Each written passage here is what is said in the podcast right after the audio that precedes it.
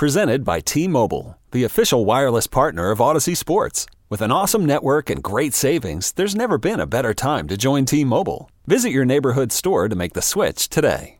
The future is a hefty responsibility and not one that we take lightly, but then taking things lightly has never been what Hefty is about. That's why we've created the Hefty Renew program that turns hard to recycle plastics into valuable resources like park benches and building materials. To participate, simply fill up an orange Hefty Renew bag with accepted items, tie it up, and drop it in with your regular recycling. That's it, it's that easy. It's time to rethink recycling with Renew. Particular valued resources may vary by geography. More info available at heftyrenew.com.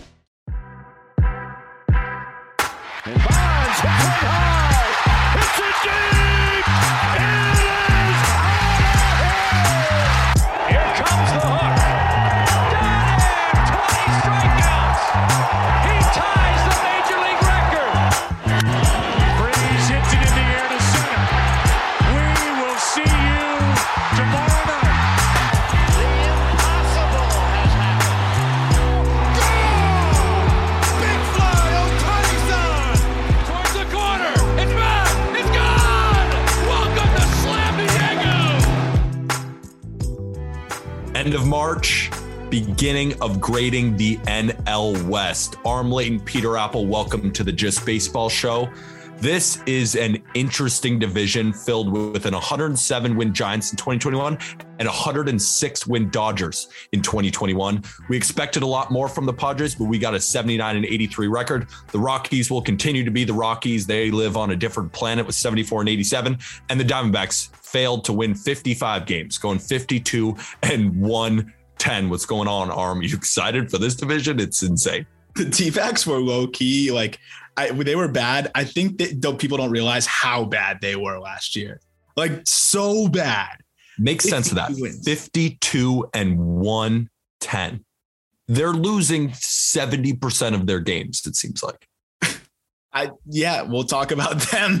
Um, yeah, it's it's a polarizing division, uh, and I get it because it's like why even bother if you are not close to competing? You know, why put all your chips forward? Which is why I see the Diamondbacks being slow and calculated. That's the, probably the right way to do it, even though it sucks to see them suck.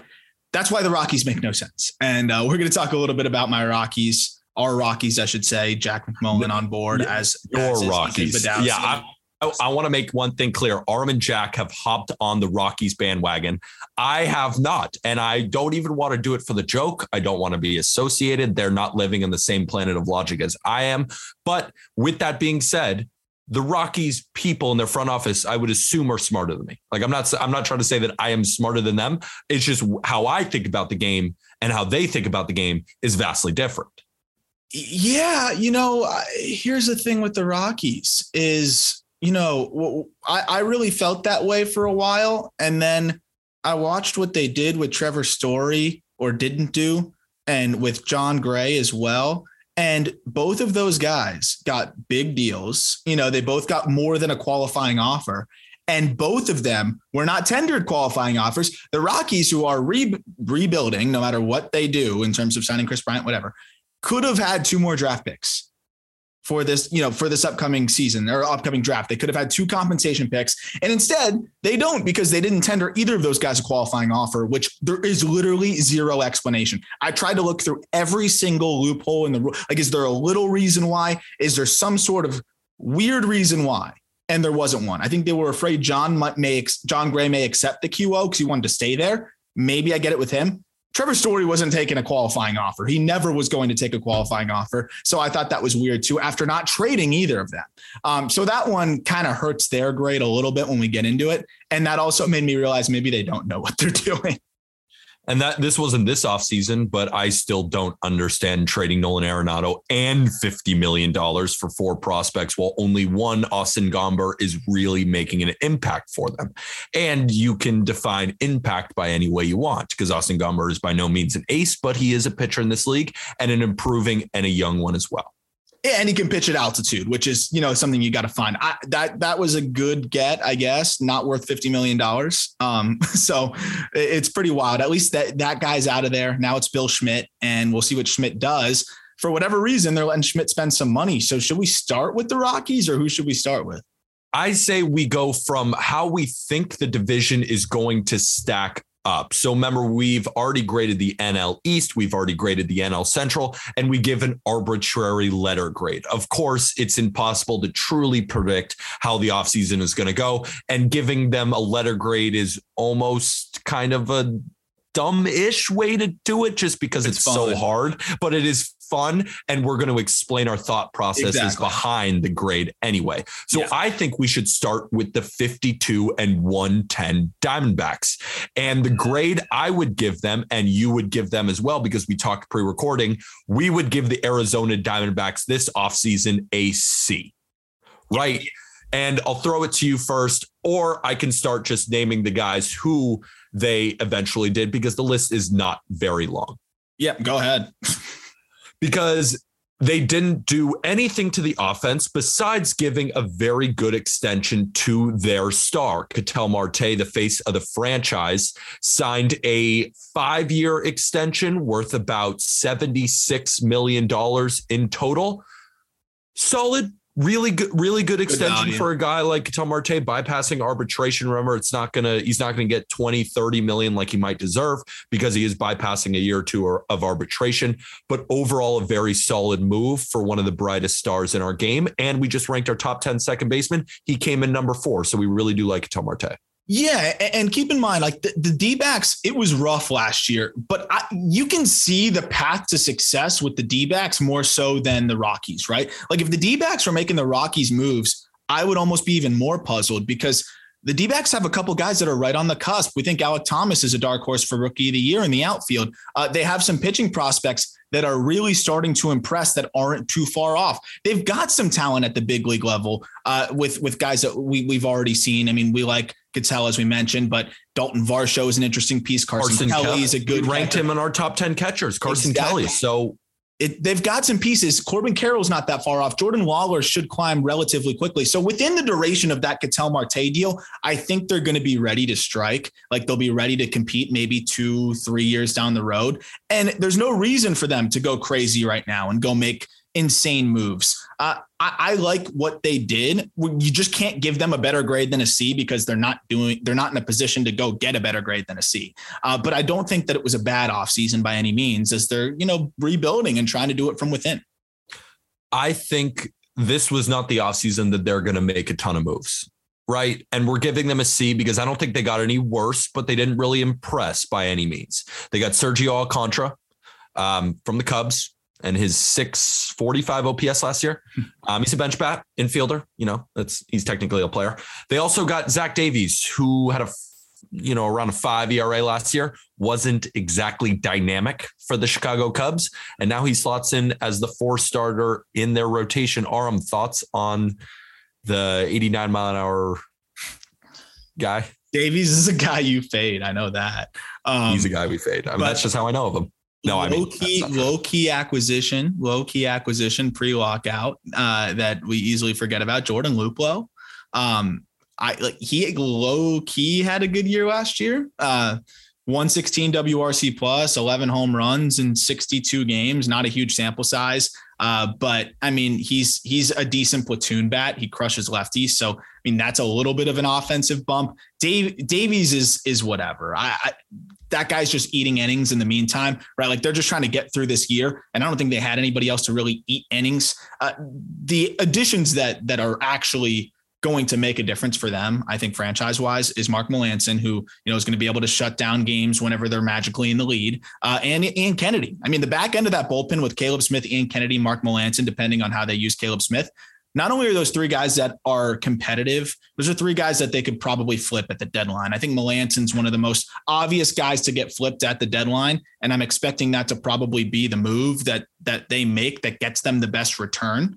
Um, so I would expect Melancon uh, to probably get dealt. I don't know why he signed with them, other than maybe they were the only team willing to give him two years, and he knew, eh, I'll get traded to a contender by midway through the year. I like that one. I mean, Melancon could get them a decent prospect if he looks like he did last year even even Ian Kennedy could as well. They got 65 saves from last year. Ian Kennedy and Mark Melancon combined. 39 for Melancon, 26 for Ian Kennedy. And I agree with you. They're going to flip them at the deadline. It seems very probable. A team like the Mets makes sense that they're going to go out and go get Mark Melancon at the deadline, or possibly the Phillies. And maybe they'll part way with a decent prospect. The Diamondbacks can then load up again. But you know, they also signed Oliver Perez, who is 78 years old and he looked like he was on his way out and now he's back in and he then looked like he was on his way out again and then he's back in again and he just he's another lefty that they technically got. I think Do you know overall what year he signed? Do you know what year he signed? 1999. Yeah, how insane is that? It's so Right. weird seeing that in roster resource. so crazy. 1999. March of 1999 San 23 Diego years ago. Uh, yeah, Oliver Perez, good vet to have in the mix, I guess. He threw three innings last year. Um, so, I mean, I, I just can't believe he's still pitching. I remember watching him when I was like six years old.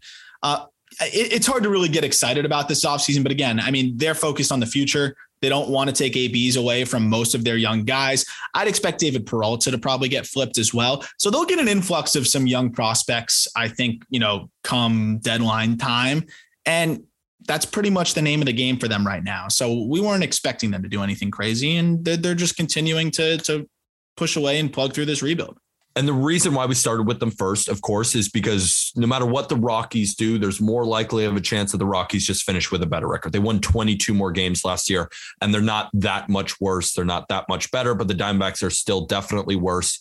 With Madison Bumgarner, Merrill Kelly, Zach Gallen, like that's just not a a trio of pitchers that you're very afraid of. And then you go to the lineup outside of Ketel Marte and Carson Kelly. There's not a ton to be excited about, but there is a lot to be excited about towards the future. But I don't see this team winning above 60 games next year. Do you? It's going to be tough, right? The, the thing that the Rockies always have in their to their advantage is that Coors Field uh, being. Oh, not, not the Rockies. I'm talking about but the I'm saying, but I'm saying, like Oh, that's yeah, why yeah. they won that many more games. It's not that they're that much better now; they are better. Uh, but you know, that's what they'll always have to their advantage. Uh, the the D-backs, yeah, I, I don't see them. They'll win a few more games this year, I think, um, just because they're built a little bit more. Uh, I would say soundly depth wise, and and their younger guys got some more experience. But yeah, 60 wins. That's about the that's about where I'm setting the over under. That's even an eight game jump from last year. That just goes to show you where the Arizona Diamondbacks are currently at. So let's talk about the Colorado Rockies. Like we said last time, they are dealing like they are on Mars. They are not playing in the same ballparks that we are. They have different things that they want to get done during their offseason than we think they should get done.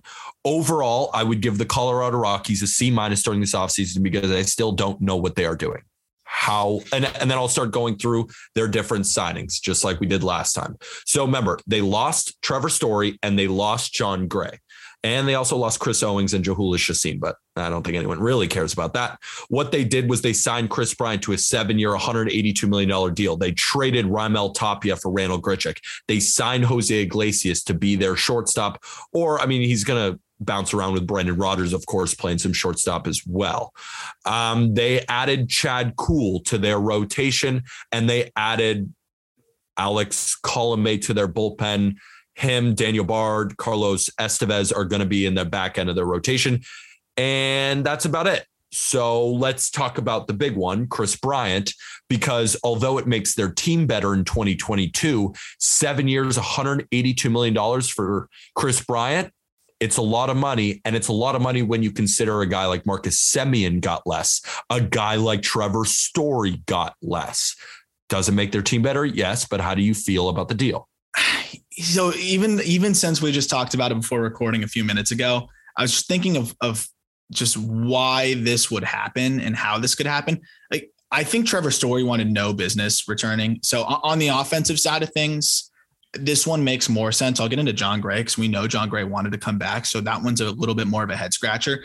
Kris, Kris Bryant might have been one of the few guys that was actually willing to come to this team. You know, because we talk about value. Yeah, they probably could have shelled out 150 million and gotten maybe a better player. But do we know if one of those players would be willing to actually go play for the Colorado Rockies? That might be the problem. And, and at that point, can they control that? You know, that's where I'm I'm interested to to kind of just discuss that is it's a good pickup for them because that might be the best player that was willing to come to Colorado. If that's the case, uh, it's a good pickup. It's they had to overpay and they did. Uh, like Bryant's a good player; he'll be great there. Uh, it's it's it's really interesting. My only pushback to that is what other teams were offering him seven for 182, right? I don't think anybody. The, I don't think anybody. That's the only so reason why he's a Rocky. Really, did he really want to go to the Rockies or did they just pay him $50 million more than everybody else? And he said, All right, I'll take the money. Because when you consider the Semien deal, when you consider the Story deal, the Javier Baez deal, a lot of guys around at least his play style or at least his production level got far less money. And even Brian is not some spring chicken. You didn't sign Kris Bryant as a 27 year old, you signed him as a 30 year old. So that's just where I'm thinking did Kris Bryant really want to go to the Rockies or did they so far overpay him more than the, his market value that he said, you know what? I know my numbers are going to be great in Colorado. I even wrote an article detailing why I think Kris Bryant has an outside shot at the MVP at plus 4,000. His numbers are going to be great. His batted ball pro- profile mixes very well with Coors Field. But does that necessarily mean that that was a good deal because I think seven for 182 for Kris Bryant is objectively not a good deal. Does it make no. them better next year when we're grading? Yes, but I think a C minus is very fair. And even we can keep talking about the Kris Bryant deal, or we can move on to the Ryan McMahon signing. You know, the extension that they gave him six years for $70 million. Is he a guy that's even worth a six year deal? I know he's a great defender, but he's a 95 WRC plus. You were telling me that pre record. Like, yeah. this guy is not a six year extension guy, in my opinion. So it's like they're they're locking up their guys. They are better, but are they better long term? Are these actual good deals? No, like in in a vacuum, no. I don't think either of them are great deals. I just I try to relate it to their situation, and I'm thinking there's no way Semien plays for them, right? Like I don't even think he takes an offer from them uh, and they'd have to outbid that 175. So I don't know what the best. We don't know what the best offer was for Kris Bryant. Obviously, they beat it. Uh, Kris Bryant's a West Coast guy, so he was probably a little bit more willing to go out there. I just think Kris Bryant might have been the only guy that was even returning their phone calls. Like, I think he literally might be the only guy that was not like, there's no shot I'm going to play for that shit show franchise. And no offense to Rockies fans, I think that's just, I think that's just the reality of it. But to answer to, to, to your point, not a great value signing, um, might not age great, but what else do you do? You know, if they wanted to be decent this year, what would be another move that you could make? Maybe you go try and get Conforto. Maybe you try and get Castellanos. If none of those guys want to go there, then then what do you do? Um, and this isn't to push back on C minus. It's more so to just kind of paint a picture of their hands might have just been tied. Um, but that doesn't that doesn't make it a better offseason for them. And then we were even talking pre-recording is the additions of Kris Bryant, Randall Grichuk, or we don't even really have to put Randall Grichuk in because that was a trade. They didn't really have to spend any money. So really, the additions of Kris Bryant, Jose Iglesias, and Chad Kuhl, or would you rather have Jon Gray and Trevor Story? Because for the money, 182 million versus what did Jon Gray get? Around four for 56, and 56. Trevor Story got about six for 140. Yeah. So it's about 196 million for Trevor Story and Jon Gray versus 182 for just Kris Bryant. And you can make the argument that Trevor Story is just as good as Kris Bryant, if not better. I think Story wanted out though, right? So That's if Story, point. if Story's departing, they can't control that. They can't control that. But Jon Gray, to your point there, that dude wanted to come back. He literally said it. He said it. And for four for 56, like that's a guy that showed that he could have success there. Like, do it. Pay do him. It. That's what really kills their grade. If they brought back Jon Gray, how about this? I think this is a really good way to put it. Let's say they bring back Jon Gray and they swapped out Kris Bryant for Trevor Story. I think we're we're pushing closer to C plus B minus range here. Agreed. I think we are too. Maybe not B minus because B minus is a is a pretty good offseason. That's yeah. still not a great offseason, but I agree. We're not we're, we're not C, giving them I a C minus. It's a I think C we're C plus. or C plus. I agree. Yeah. Because I, like at that point it makes a little bit more sense. Where it really and, and again, I think what really hurts their grade too is not I'm I'm including not extending the QO. That's part of the offseason. They didn't extend the qualifying offer to either of those guys. To me, that's ineptitude. That's that's just malpractice. So those two really hurt. I do like the Grichuk pickup though. I, I, did like that trade. You trade a guy who hits ground balls on the moon, which is the one place you don't want to hit ground balls, for a guy that has some pop, dude. And like, I think he's going to hit 30, 30 home runs this year and without a problem, really. So Grichuk is an, is an upgrade. That move, I think, really kind of helped salvage their offseason. And, and Grichuk should be a decent piece for them. Um, but outside of that, man, I mean, are, are, you really getting excited about anything else? I think Alex Colome was a good was a good pickup as well. I lean closer to C, but I have no issue with C minus. For example, do you think they win more than 74 games next year? I think they could just because the Giants are weaker and the Padres are weaker and the D backs are the D backs.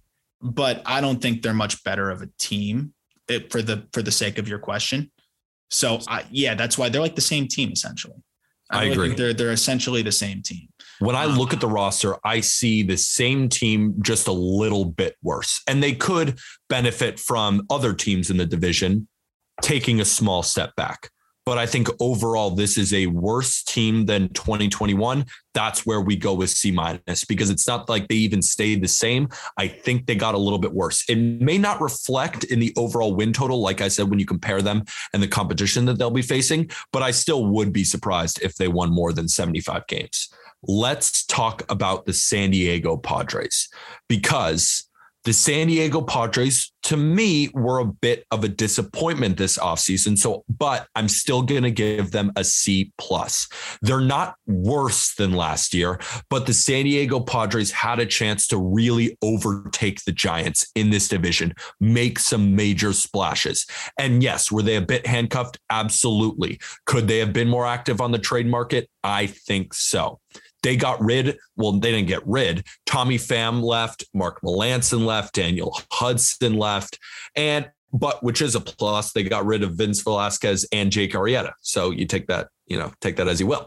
But they just didn't really do much. They got Luke Voit in a trade with the Yankees for Justin Lange, who that was a great pickup for them. No doubt about that. They pick up Jorge Alfaro, who we've talked about at length on these podcasts as as Jorge Alfaro, I'll let you go into that more. Matt Beaty is a guy who just needs kind of an opportunity. Um, he's, he's always a good bench bat, definitely a good, a good bench bat. Good bench bat. Was on the Dodgers for a while, and if you squint really a lot, he could kind of look like Max Muncy. He's not going to play like Max Muncy, but if you squint, it's kind of it's kind of a version of Max Muncy.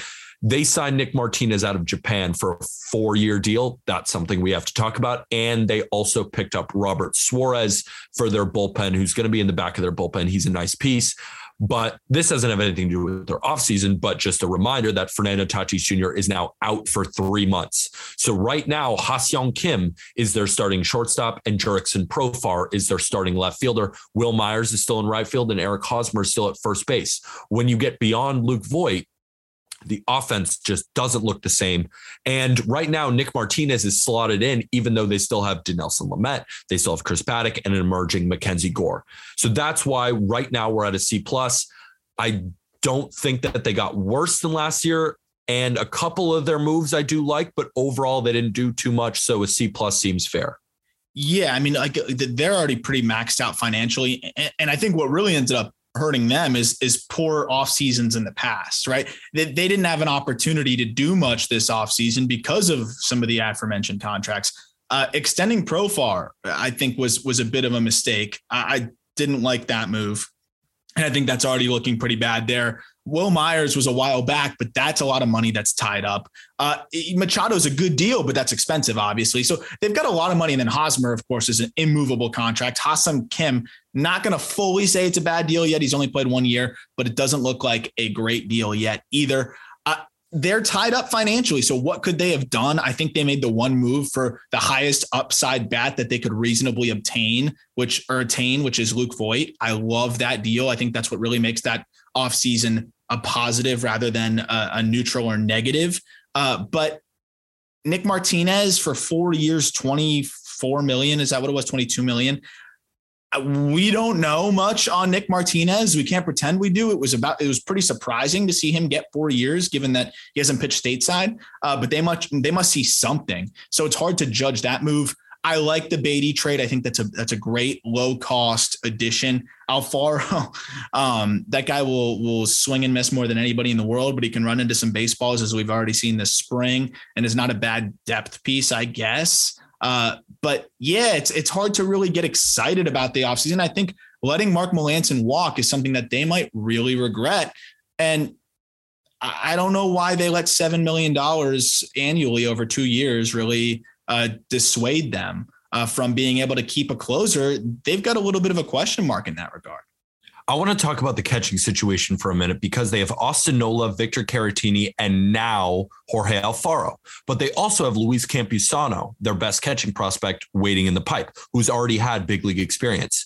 Do you think that they got Alfaro because they really thought they were going to be able to package Campusano with a Wil Myers or an Eric Hosmer in a trade, and it didn't work out? That's what I'm curious about because then why sign Jorge Alfaro? Is it to play shortstop? They traded him for they traded a player to be named later who hasn't been named.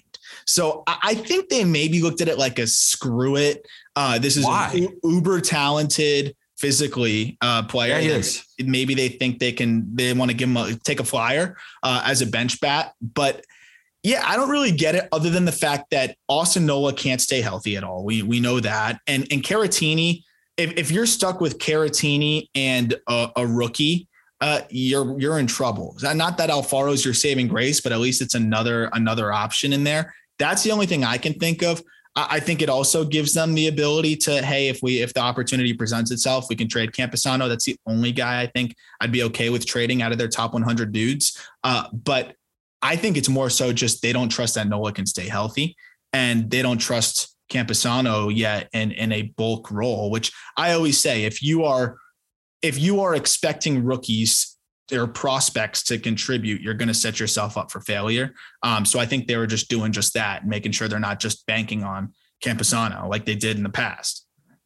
I'm also disappointed that they didn't add a corner outfielder because currently Jurickson Profar is the left fielder. It's not good enough. Just simply not good enough if you want to make the playoffs what was stopping them? And we say if they were handcuffed, let's say they didn't sign Seiya Suzuki, say they didn't sign Michael Conforto, which they still have the opportunity to do so. Maybe then we change this grade because I think Conforto makes a lot of sense for San Diego. They didn't sign Nick Castellanos. They didn't sign any of these guys, but they were in on all of these guys, making making it seem like they know that they need a corner outfielder. But Jesse Winker was a reportedly available, and he was re- available because he got traded to the Mariners. That's why I'm a little bit disappointed. Not only have they not signed a corner outfielder, you could have traded for one. For example, like if they traded Campusano in a deal and got Winker and maybe another piece, are you t- saying to the Padres, "Oh wow, what a terrible deal"? I wouldn't be at all. No, but I think it would take more. It, it might take more, but look at what look at what the look at what the the Reds just got. I mean, not only did they get uh, Brandon Williamson, but they also got Justin Dunn, and they were relieved of one of the worst contracts in baseball. So I, I wonder if, if if the Padres were really even able to do it, they probably would have had to part with with somebody even more or or several prospects. Probably Hassell would have had to be included. I'm with you. I just think that system is so depleted that if they put all their chips forward now, like they're screwed if they don't win. And I don't know if you can look at this team and say like, oh, let's let's put all the chips forward now. I think you got to wait see how it goes a couple months into the season, especially if Tatis, what if Tatis isn't right? Like, what if Tatis is really struggling? And that's the big thing, too. I, I think it's got to hurt the offseason a little bit that they didn't keep Tatis off a motorcycle. Uh, that's got to hurt the grade a little bit, too. Um, I, which, which accident? Yeah, which accident? I heard I keep, you guys. I keep coming back to that. I know. I, I heard you. I mean, look, I don't want. We don't need to beat a dead horse here, but like, I mean, dude, I, I understand. bro. I understand like you know you're excited, you, you feel invincible when you get 300 million dollars, but I mean not only is it just scary that one of the best talents in the game could have could have permanently injured himself. Like look at what happened with Mad Bum after falling on a vehicle. Uh, this really screws his team. They they they have every right to be pissed at him. Like every right to be pissed at this guy. And this also a dude that already had shoulder issues. Like, eh, what are you doing? Uh, so, uh, you know, I, I, think maybe they knew about that a little bit earlier too, and that might have shifted things in terms of how aggressive they wanted to be out of the gate and wait until to see how until he returns. Here's the thing, Peter. This team is still good enough to stay afloat. for the first couple months of the season, right? Absolutely. They'll beat up on the Rockies, they'll beat up on the D-backs. They'll, they'll they're good every three out of five days. Or you will see when Clevinger comes back. Is he, he supposed slated? to? Yeah, yeah. I think he's ready to roll. Like this rotation with it's good. Clevinger and if Gore is great and Paddack can be good and and Dinelson Lamet when he's on is absolutely disgusting. and that doesn't even count all their other pitchers. Like so, their pitching is great. I'm just worried about the offense and the bullpen. The bullpen is still pretty good, but it's not great. But I did just put them third because we still have the Giants and the Dodgers to do in this episode. Are you okay with having the Padres at the number finishing third place in the division. Like if you were to project, you would have the Padres finishing third, as would I. Yes, my closing thoughts too. By the way, as you as you highlight the pitching before we go on to the next team, maybe just maybe a good start to the season. Let's say you know some of their arms are are exceeding expectations maybe they have an opportunity there to to go make a trade where Paddack is packaged for an outfielder or something like that. I still think they're going to strike Peter. So that's why I mean we can't change our offseason grade on speculation, but I'm going to say like put a little asterisk because we both I know you agree too. Preller is going to do something and I think he's just waiting for the right spot. I'm not going to say it's it's the wrong move, but if we're grading up to this point, that's all we can do. That that sees what is it C plus? C, uh, yeah, we gave him a C plus. Yeah, yeah C plus is the grade, but I, I think they could they could salvage this and still make some good moves. There's a couple GMs in baseball I never really count out. It's AJ Preller of the San Diego Padres. It's Dave Dombrowski of the Philadelphia Phillies, and that is of course Brian Cashman of the New York Yankees. You just can't count these guys out. For example, I won't get into the Yankees right now, but the deal with the A's is still very possible. I still think Dave Dombrowski is going to add more bullpen help. Like he and it's getting down absolutely to the wire, but they just do things that they're going to figure it out and they're they get bored and they're just like I kind of want to spend some more money here right now or make a trade. I'm just kind of bored, you know. Yeah, they're fearless. They're fearless. So now we move into the better grades category. And two of the best teams in baseball last year, they met in the playoffs and it was a hard fought series, ultimately with the Dodgers winning. But we're going with the San Francisco Giants in second place in this division. And when you look at their offseason, I would give the San Francisco Giants an A minus. And I think that's really fair. When we go and look at their team, did they lose Kevin Gausman, who was phenomenal for them last year? Yes. Did they lose Kris Bryant, but he only played a half season? But losing a half season of Kris Bryant is something to note. Um, you know, they lost Johnny Cueto. They lost a great platoon bat in Donovan Solano. They lost Tony Watson, as well as some projects in Aaron Sanchez, and a pretty solid outfielder for them in Alex Dickerson. But another plus, they got rid of Jose Quintana. So good on them. But when you look at the lineup, they signed Joc Pederson to fill in for Alex Dickerson, who that's a better signing than Alex Dickerson would have been. And I think the Braves are kicking themselves because they just kind of flip flop. They lost Joc Pederson, got Alex Dickerson. Um, and then in the rotation, Carlos Rodon, two years, 44 million. Love right. that deal. Alex Cobb, love, love, love that deal. They re signed Alex Wood, love that deal as well. And then in the bullpen, they really just added Jakob Junis to the best bullpen in baseball last year. The Jake McGee, Tyler Rogers, Dominic Leone, even Jarlin Garcia, Zach Littell was even good in spots. But Camilo Doval, my favorite reliever for next year, is finally getting slotted into the um, closer role after what we saw him do in the playoffs another just off the cuff, um, not has anything to do with their offseason, but it has something to do with the Giants. Evan Longoria is slated to start the year injured. He had finger surgery, a ligament repair um, just a couple days ago on March 29th. So that's he he's not out for the season, but that's just somebody that they won't have for opening day. Let's start with the big one in Carlos Rodon signing a two years, $44 million. Because with him, it's all about whether the arm looks good. Is he throwing 90 to 91 or is he throwing 96 to 98? Yeah. And right now, he's throwing 96 to 98. He looks like the Carlos Rodon of old. I believe in the Giants' ability to do all the searching that maybe I don't have to do on their medicals because I just trust in the Giants. I don't if the Giants found little problems, I don't think that they would have signed him. What do you think about the Carlos Rodon deal? I think he landed in the perfect place, right? It, it, he landed in a place where one, the things that you just said, Two, he doesn't need to go more than five. We saw how electric this bullpen was last year. Yes, they lost a couple dudes they've got guys. That this bullpen shortens the game, right? So they only need they only need Rodon to go five. And Mm-hmm. and Rodon is going to thrive in the role that they expect out of him. He could not have landed in a better spot. I I, I love the Rodon signing. I think most teams were probably scared, understandably so, and probably were more willing to go one year with like a like a mutual option. And the Giants said, "Now, like we're going to manage you right, and we'll give you two years." It's a risk for anybody, no matter how smart of an organization you are. It's a risk, but I think this was the best landing spot for him, and he's not going to be asked to, to go six, seven innings. This bullpen will shorten the games for him. I, I think it's a perfect spot. Great signing that really catapulted this offseason. And a couple other veterans who don't need to go five, don't need to go more than five, but in those five innings, I'm very confident in. Anthony Desclafani was phenomenal for them last year. They re-signed him. Alex Wood, another guy, great for them last year. Re-signed a guy who doesn't go a ton of innings, but in those innings, he's very solid. And then Alex Cobb, I really want to talk about because Colby and I were talking about on not gambling advice. We were talking about him in a fantasy aspect, and Colby came across with the very hot take that if you're looking for next year's Kevin Gausman, Alex Cobb is that guy. The splitter usage, Yep. he was very successful in Los Angeles with the Angels last year. That and if you're successful with the Angels as a pitcher, and then you go to the Giants, Yeah. Come on now, he's going to take another step forward because we're not that far removed from how dominant Alex Cobb was on the on the Rays. But then he went to the Orioles and he kind of became an afterthought, fell really under the radar. Then he picks it back up, goes to the Angels, much better. Everything is ticking up. Now he goes to the Giants where it just feels home.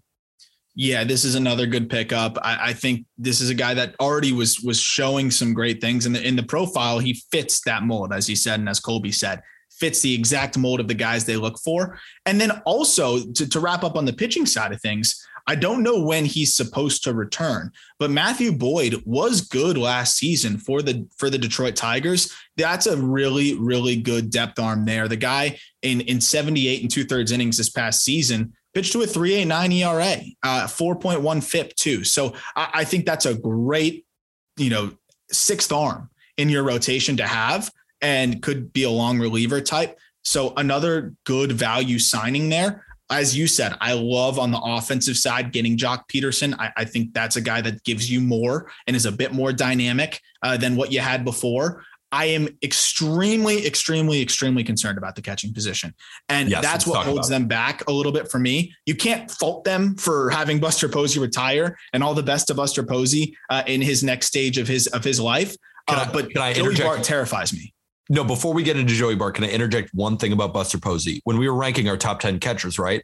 And we're looking at all the offensive stuff we're projecting for next year, we might have ranked Buster Posey one next year. And he retired. He retired. I'm Yeah. trying to find another time where that might have happened. My mind goes to David Ortiz when he retired as a DH. Yeah, he had the best year he's like ever had. he was So- insane. But how often does that happen when you retire at the peak of your powers? It's actually a great question I should have for for, for Jeff uh, on our next recording session for Jeff Conine. Uh, like, wh- wh- when did you see a guy retire at the at his peak? It's rare. Uh, it's rare, and and I know like for sure Posey would have been in the top three. He was so freaking good last year, and now they're stuck with. I think Curt Casali's a good backup, but Joey Bart's a big question mark for me. I I am You're not worried. high on him.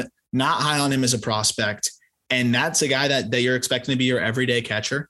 Um, that's the one gripe I have here. I'm not Giants I'm fans? not- Giants fans are definitely going to be interested in that. Can you just break that down a little bit more? Because we've talked about it a lot about the problems with the bat a little bit. We've talked about the problems with the glove, that the fact that he hasn't necessarily hit a ton in the minors, but he's not coming up maybe like a Patrick Bailey, who we're a bit more excited about Yeah. than Joey Bart. And maybe Patrick Bailey, maybe this is one season of Joey Bart as Patrick Bailey isn't ready yet maybe then they trade Joey Bart. But why are you out on Joey Bart? And you're not saying that he just is going to be terrible, and you're saying that you are just you have less expectations than a lot of Giants fans do. Yeah, I I think most of the industry, prospect wise, and and honestly, like for me, it's just he got blown up with elevated heat. Uh, he- he's got a lot of kinks in his swing.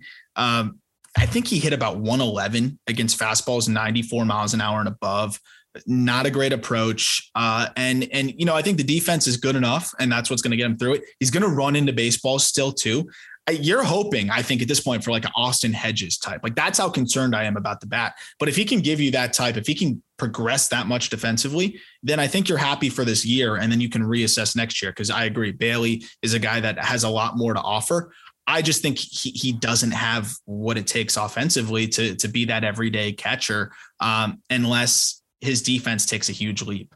And I was listening to the prospects mailbag, our the uh, Monday episode with with you and Jack, and it was a phenomenal episode answering a bunch of questions from our Instagram at Just Baseball Fans um, about all the different prospects. And you talked about ceiling versus floor, and the difference is there's just a wide range of outcomes for a lot of these different prospects when we're talking between ceiling and floor. Would hmm. Joey Bart be a guy who falls into the wide range of outcomes conversation.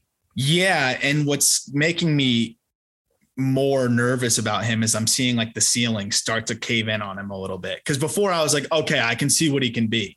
But now, as I see him struggling with heaters, as I see him flying open, as I see him, you know, chasing breaking balls because he's trying to cheat for fastballs, I'm like, that ceiling is starting to cave in a little bit.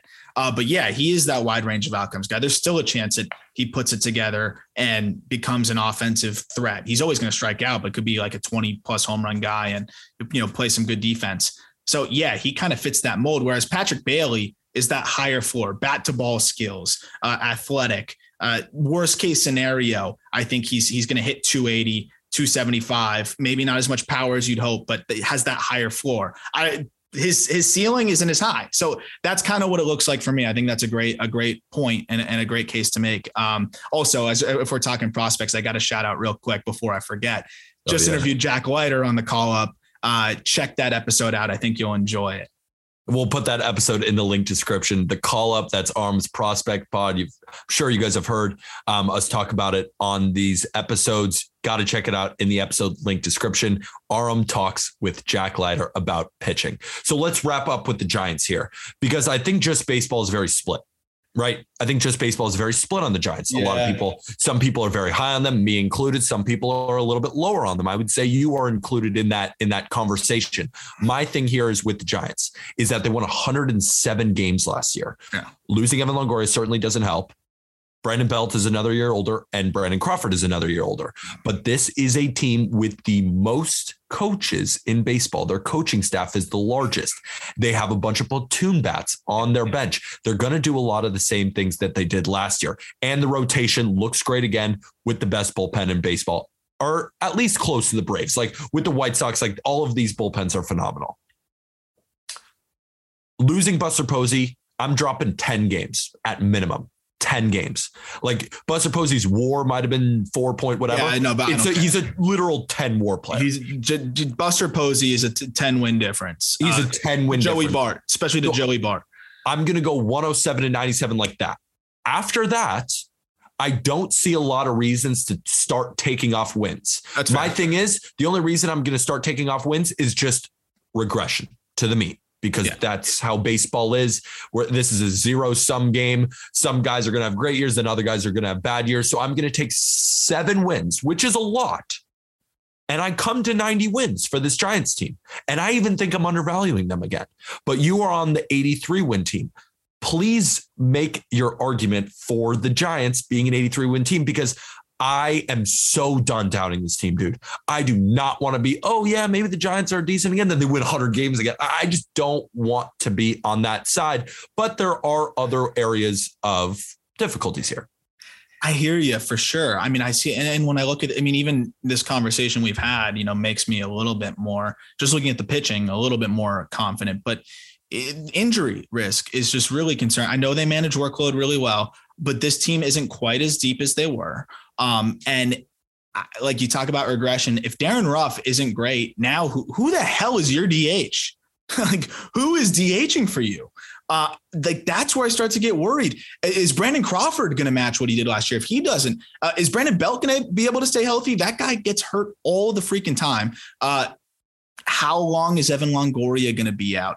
Uh, Joc Pederson, is he going to have to end up facing more lefties now? Their whole lineup is lefties right now. So I, I just, I'm very worried about one, the catching situation, two, Carlos Rodon is hit or miss. I still love the pickup, but is concerning. I, I think with the depth that they have now, pitching wise, they'll be okay there. I'm just worried about this lineup. It's a lot of old guys. Yastrzemski took a step back last year, and I'm worried that losing Posey in the in the heart of that lineup is really going to hurt them. That's just my case. But if Brandon Belt's healthy, we saw what he can freaking do. I believe Crawford made some tangible adjustments in the box, uh, but I, am worried Bart's going to could border on non-competitive, and I'm worried Ruf's going to take a step back, even though I freaking love that guy. And at that point, you know, you're hoping Longoria comes back, and is is he going to be good, or does the age really start hitting him now? They got a lot of guys that are in their mid 30s you could almost spin that around and say the veteran presence guys know what to do. They're also not going to be relied upon to hit play 160 games. Like this team, the way they got the most out of their stars was just platooning everybody because you're right, they're all lefty dominant. But then on their bench, they have Thairo Estrada, a righty, Mauricio Dubon, a righty, Austin Slater, a righty, and then Curt Casali, also a righty. But then again, to your point and why those are valid concerns is the fact that Mike Yastrzemski, going to be 32 years old. Tommy La Stella, 33 years old. Brandon Crawford, 35 years old. Brandon Belt, 34 years old. Darin Ruf, going to be 36. Joc Pederson, not a spring chicken, going to be 30 years old. Wilmer Flores seems younger than he is, but he will be 31 years old. Even a guy like Steven Duggar, 28 years old. Joey Bart is the youngest on the roster, and he's not a spring chicken at catcher. He's not like this 22 year old super prospect. He's a 25 year old just getting the first taste in the bigs. So the the val the, the concerns are certainly valid there. And LaMonte Wade's just, already hurt. And Lamont LaMonte Wade is already hurt. And that's someone we haven't really talked about. But LaMonte Wade is also a 28 year old with knee inflammation, bone bruise. Don't love that. But no. he will be back healthy. But he's another guy that they can platoon. They just, it's like the starting lineup will not be the starting lineup day in and day out. It's going to be a mix of everything. And, you know, they did it last year. They won 107 games with basically this team on offense outside of Posey and a half season of Kris Bryant, I just don't see a ton of regression because I think there's a lot of things left to be answered. But who is one of the best organizations at answering questions that are left to be unanswered? I mean, when we look around the league, the Rays have a lot of questions, but we have no problems with that.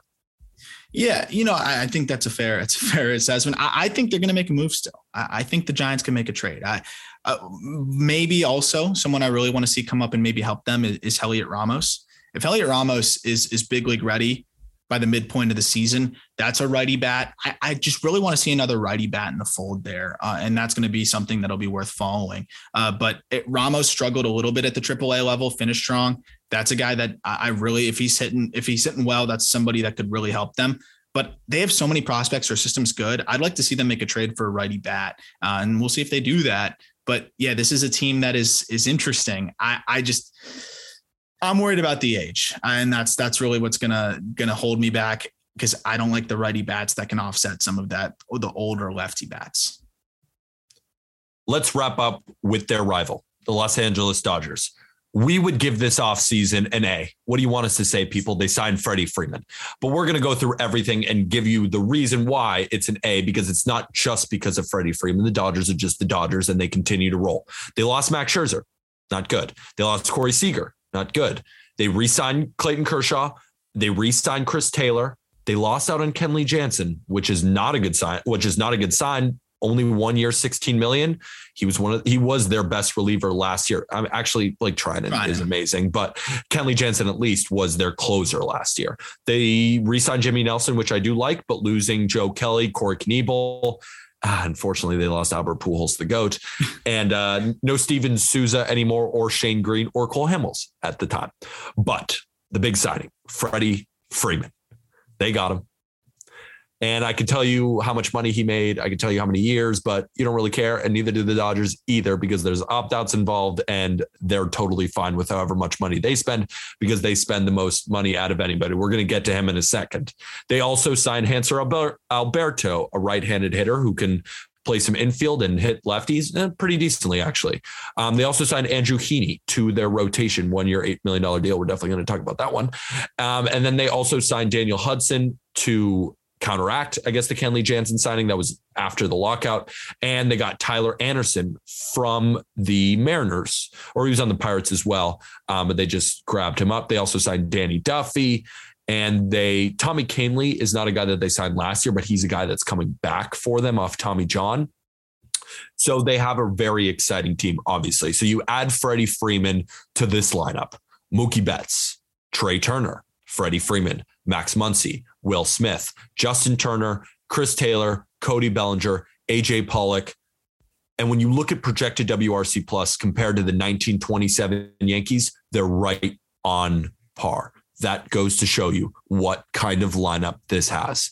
Talk to me about Freddie Freeman arm. Yeah, I mean, like Freeman just offsets the Seager loss, right? And, and you didn't even care because you have Trea Turner at shortstop, and now Muncy just moves over to second. So that that is just the the move that almost seals the deal for them in terms of of making this a phenomenal offseason. Scherzer, you know, I'm not gonna we can't really subtract from that because they got him knowing he was going to be a rental to make their push last year. Turner was the guy that was part of the more long term plan, and, and, they have him now. Uh, and he just made 21 million in arbitration, which you don't see very often.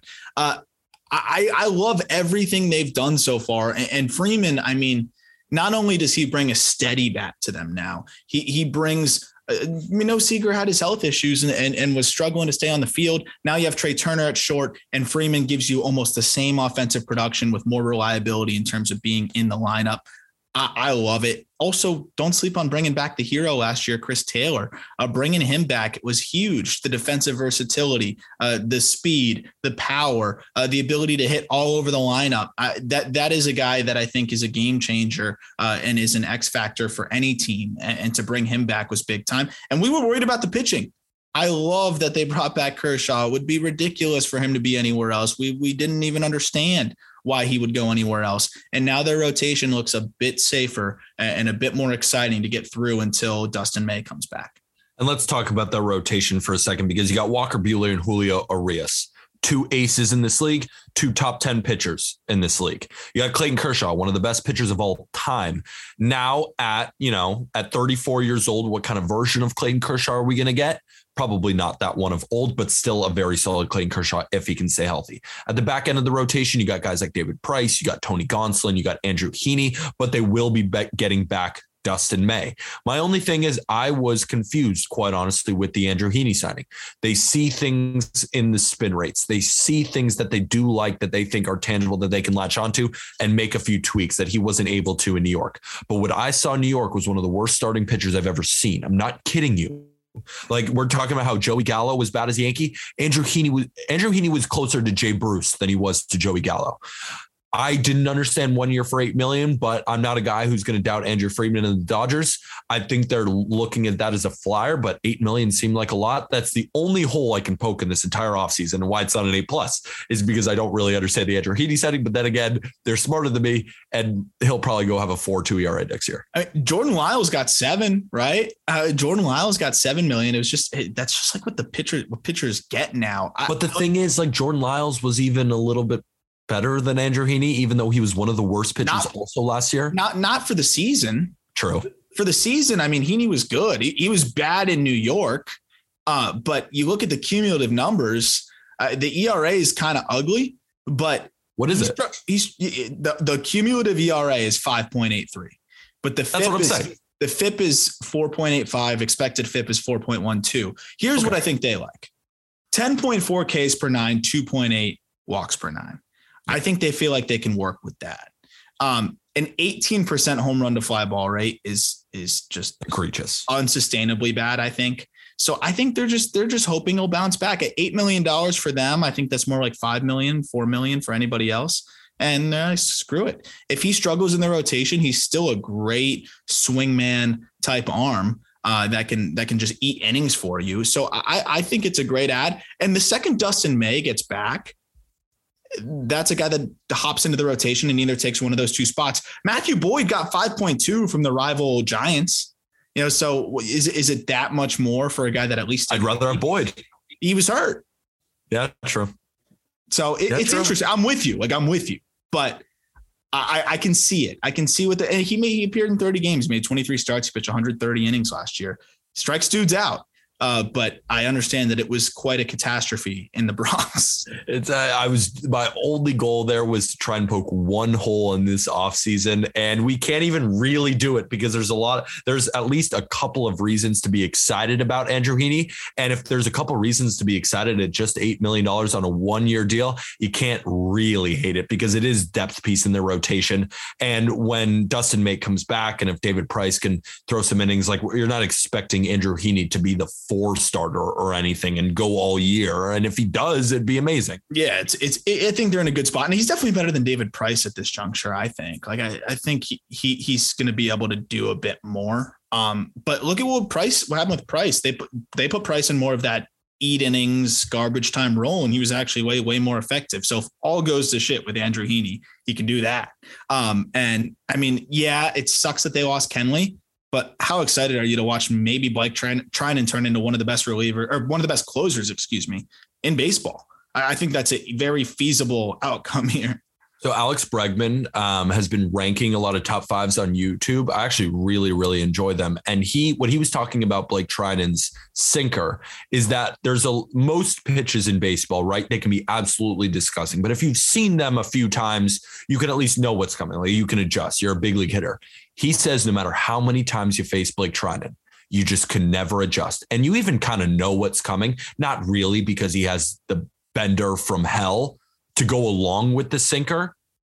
But the fact that a hitter like Alex Bregman singled Blake Treinen out saying, we can't adjust. Yeah. We just simply cannot adjust to this pitch. Big league all star MVP candidates saying that.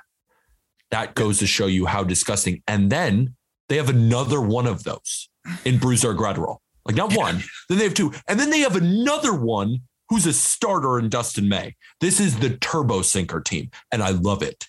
I'm really eager to see if they can if they can translate Graterol's stuff into K's the way that Blake Treinen's been able to. Because for whatever reason, that hasn't happened with Graterol.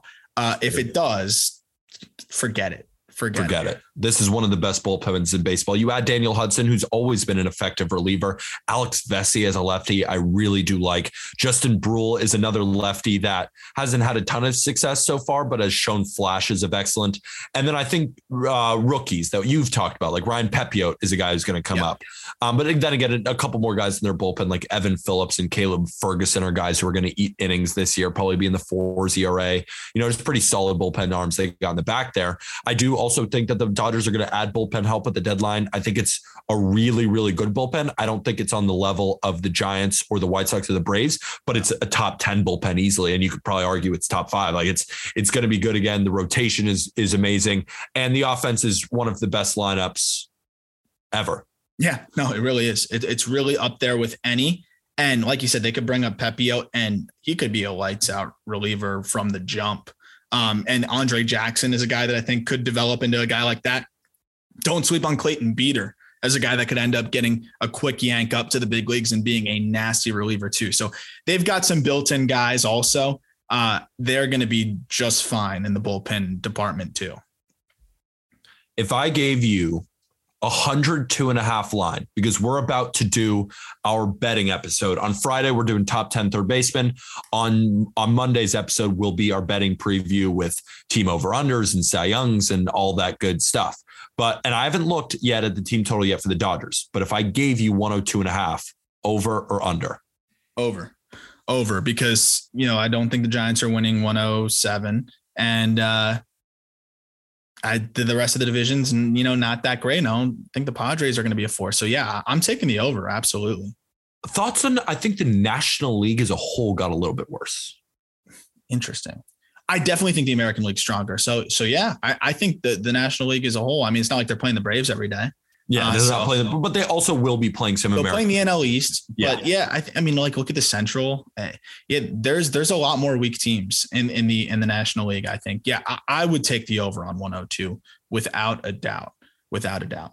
And that'll do it for our grading. If you are enjoying this on YouTube, hit that subscribe button, toss us a like. And we just want to thank all of our listeners on Spotify, Apple Pods. If you could leave a five star review and tell us what you like about the podcast, we would definitely, definitely appreciate that. Hopefully, you guys have been enjoying the content through the lockout. We are almost at opening day, people. April 7th, opening day.